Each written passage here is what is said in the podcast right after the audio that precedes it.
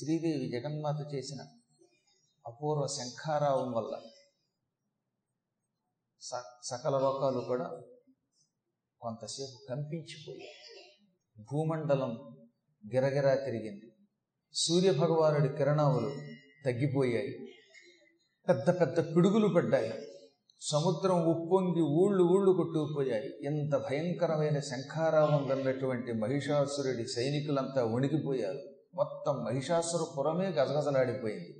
ఇంత పూర్వం ఇప్పుడు వాళ్ళు ఇంత ప్రళయభీకరమైన శంఖధ్వని విని ఎరగరు. యుద్ధాలకు వెళ్ళారు వాళ్ళు కూడా. ఏనుగుల యొక్క ఘేంకారాలు విన్నారు శంఖారావాలు విన్నారు గుర్రాల సకిలింపులు విన్నారు. అప్పుడప్పుడు వీరులు రెచ్చిపోయి అరిచిపెట్టేటటువంటి పొలికేకలు బొబ్బలు విన్నారు. ఇదేమో అలాంటి శబ్దంలా లేదు.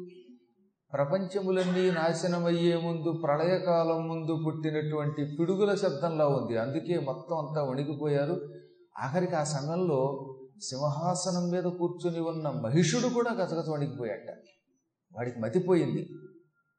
వాడు వెంటనే మంత్రుని పిలిచి గుండెకాయని ఎవడో చేత్తో పట్టుకుని కదిలిస్తే ఎలా ఉంటుందో అలా అనిపించింది నాకు. అటువంటి శబ్దం విన్నాను. మామూలు శబ్దం కాదు ఇది. భీకరధ్వని ప్రళయ భీకరధ్వని.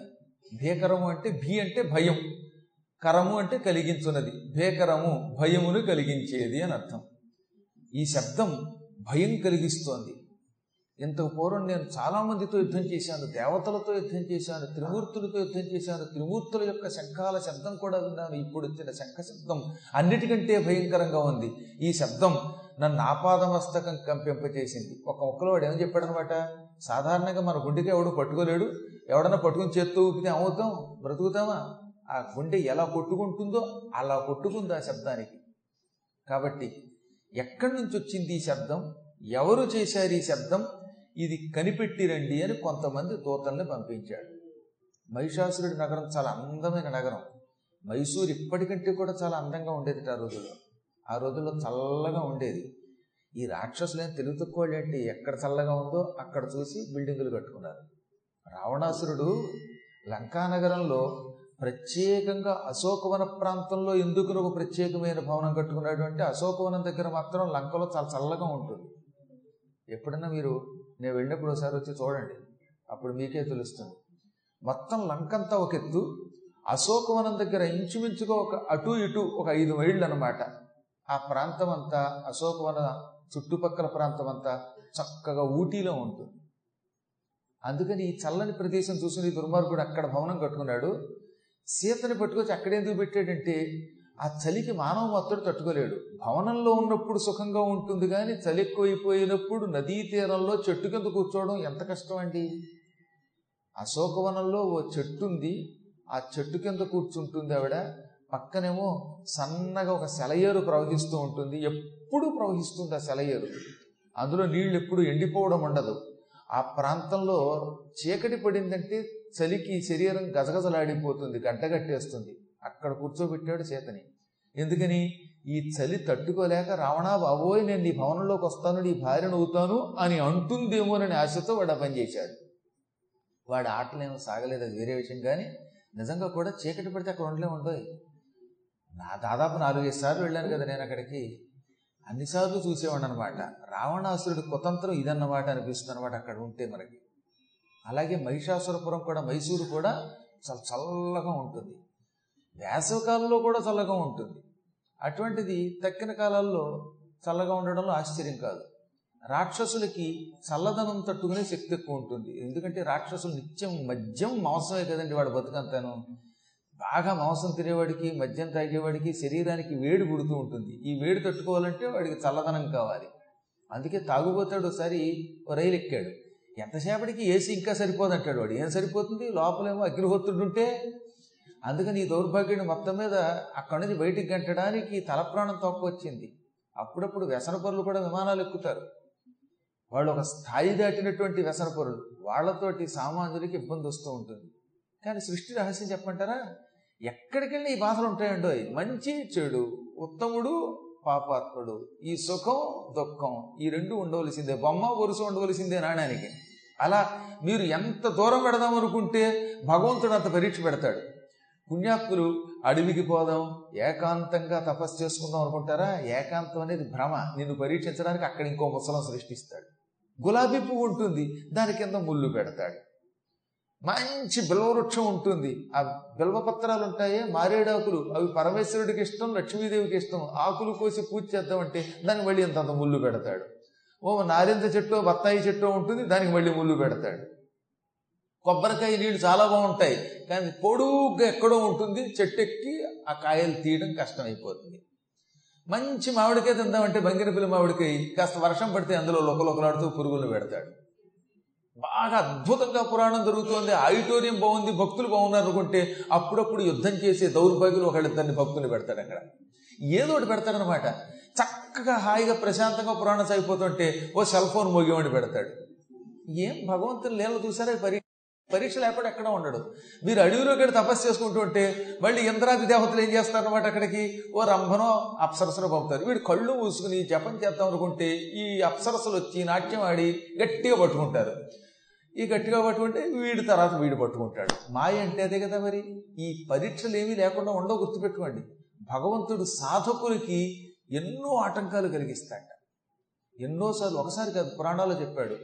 సాధకులకు భగవంతుడు ఆటంకములే కలిగిస్తాడు. ఈ ఆటంకములను వీళ్ళు తట్టుకుంటారా లేదా? ఇందులోంచి బయటపడతారా లేదా? బయటపడితే శాశ్వతంగా నా దగ్గరికి పట్టుకుపోదాం అనుకుంటాట ఓ మంచి మార్గంలోకి వచ్చాడు అనుకోండి. ఈ మార్గంలోకి వచ్చినప్పుడు వాడికి కొంచెం భయం కలిగిస్తూ ఉంటాడు. చెడు తలపులు కలిగిస్తూ ఉంటాడు. అప్పుడు మనం తట్టుకోవాలి. ఆ తట్టుకోవడానికే సాధన అని పేరు. మహానుభావులైన ఋషులు తపస్సు చేస్తున్నప్పుడు ఏదో తెలియని భీతి వచ్చేదట. విశ్వామిత్రుడు తపస్సు చేస్తూ ఉంటే పూర్వం తను రాజుగా ఉన్నప్పుడు తాగిన మద్యం ఇవన్నీ గుర్తుకొచ్చేవిట. అప్పుడు గుర్తుకొచ్చేవిట.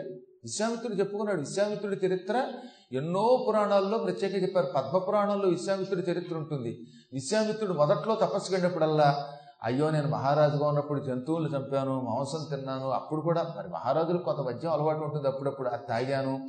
ఇవన్నీ నాకు ఇప్పుడు గుర్తొస్తున్నాయి. నిలకడ ఉండటం లేదు మనస్సుని కొంచెం బాధపడి అప్పుడు బాధ వచ్చినప్పుడల్లా మళ్ళీ గట్టిగా గురువులు తలుచుకుని తపస్సు చేశాడు నిలబడ్డాడు. అందుకే వాడు ఎన్నిసార్లు దెబ్బతిన్నా చివరికి బ్రహ్మర్షి అనిపించుకున్నాడు. మీరు చూడండి ఎక్కడైనా సరే. కాబట్టి ఎందుకు చెప్తానంటే ఈ ఇబ్బందులన్నిటినీ అధిగమించడం కోసమే భగవంతుడు మనకి సుఖము ఇస్తాడు దుఃఖము ఇస్తాడు అనమాట మహిషాసురపురం కూడా అలాంటిది అనమాట చక్కగా ఉంటుంది వాతావరణం ఆహ్లాదంగా ఉంటుంది. అందుకని రాక్షసులు ఏం చేస్తారనమాట ఈ చల్లని వాతావరణం ఉన్న చోట చూసుకుని వాడు చక్కగా రాజధాని ఏర్పాటు చేసుకున్నాడు. ఆ రాజధానిలో ఆ చాముండా పర్వతం ఇప్పుడు అమ్మవారు ప్రత్యక్షమైనటువంటి కొండ ఉన్నదే ఆ కొండకు ఒకప్పుడు పేరు లేదు. అమ్మ అక్కడ ప్రత్యక్షం అవడం వల్ల రాక్షసులతో యుద్ధం చేయటం వల్ల రాక్షస సంహారం అయిపోయాక దేవతలు అక్కడ అమ్మవారికి గుడి కట్టారు. అప్పటి నుంచి ఆ కొండకి చాముండా పర్వతం అని పేరు వచ్చిందనమాట ఇప్పుడు మైసూరులో చాలా అందమైన పర్వతం. అక్కడ మహిషాసురుడు విగ్రహం కూడా ఉంటుంది చూడండి ఈసారి వెళ్ళినప్పుడు. మైసూరు వెళ్ళాం. అంటే ఊరికి అక్కడికి వెళ్ళి హోటల్లో తినడానికి ప్యాలెస్ చూడడానికి కాదు. మైసూరు వెళ్ళి ఉసూరు అని రాకూడదు. హుషారుగా రావాలంటే అమ్మవారిని చూడాలి. ఆ మహిషాసురుడి విగ్రహం అమ్మవారి యొక్క విగ్రహం అద్భుతంగా ఉంటాయి. మైసూరు మహారాజులు అమ్మవారికి శరన్నవరాత్రుల్లో చేస్తారు అర్చన అద్భుతంగా చేస్తారు. అమ్మవారిని ఆపాదమస్తకం అలంకరిస్తారు. వాళ్ళ సంపదంతా అమ్మ ముందు పోస్తారు. మన సంపదంతా శరన్నవరాత్రుల్లో అమ్మవారి పాదాల దగ్గర పోసి తర్వాత అమ్మని అడిగి ఆ డబ్బు తీసుకోవాలట.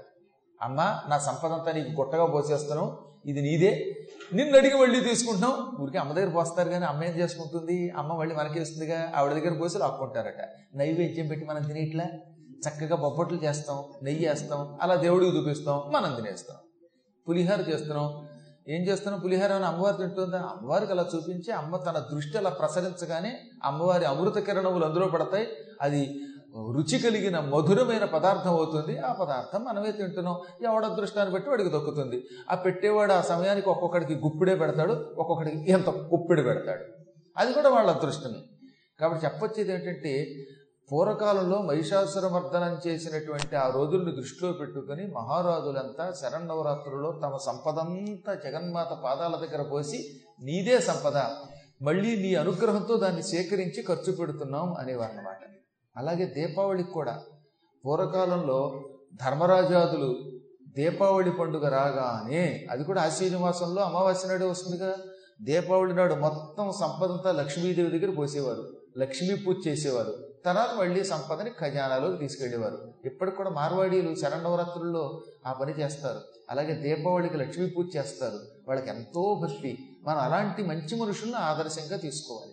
ఎప్పుడు మనకున్న సంపదలను భగవంతునికి నివేదన చేసి దానిని సేకరిస్తే అది ప్రసాదం.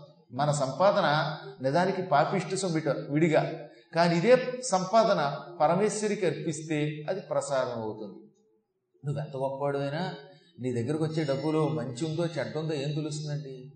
ఒక్కోసారి నీ చేతిలో వంద రూపాయలు ఎవడో పెట్టాడు. ఆ వచ్చినవాడు ఎటువంటి పాపాత్ముడో నీకు తెలియదు. ఏ రకమైన సంపాదన నీకు వస్తుందో తెలియదు. అందుకే దీనికి ప్రాయశ్చిత్తం ఒకటే. ఈ ధనమును అప్పుడప్పుడు పర్వదినాలలో దీపావళిలో లేక శరన్నవరాత్రులలో శివరాత్రో ఇలాంటి రోజులలో ఈ సంపదని పరమేశ్వరుడి పాదాల దగ్గర పెట్టి ఆ పరమేశ్వరుడికి సమర్పించి అప్పుడు దాన్ని తీసుకోండి. అప్పుడు ఏమవుతున్నది ఆయనకి సమర్పించాక అది ప్రసాదం అవుతుంది అంత పూర్వం కేవలం డబ్బు ఇప్పుడు అది ప్రసాదం అవుతుంది ఇంత పూర్వం అది కేవలం తిండి ఉత్తి పులిహార. ఇప్పుడు ఆ పరమేశ్వరి దృశ్యం ఆ పరమేశ్వరి దృష్టి దాని మీద పడగానే అది అపూర్వమైన ప్రసాదం అవుతుంది అందుకే గోపాలకులు బృందావనంలో కృష్ణుడికి నివేదించకుండా ఏమీ తినలేదు. కృష్ణ నువ్వు ముందు చూడు నువ్వు తిను అని వెన్నపూస వంటి పదార్థములు ఆయనకి పెట్టి ఆయన తిన్నాక తాము తిన్నారు. అటువంటి కొండ ఆ చాముండా పర్వతం దగ్గరకి మహిషాసురుడి దోతలు మహిషుడు పంపగా వెళ్ళారు. ఈ కొండ మీద నుంచి భయంకర శంఖారావం వచ్చింది. ఈ కొండ మీద ఏం దొరుకుతుందో చూ-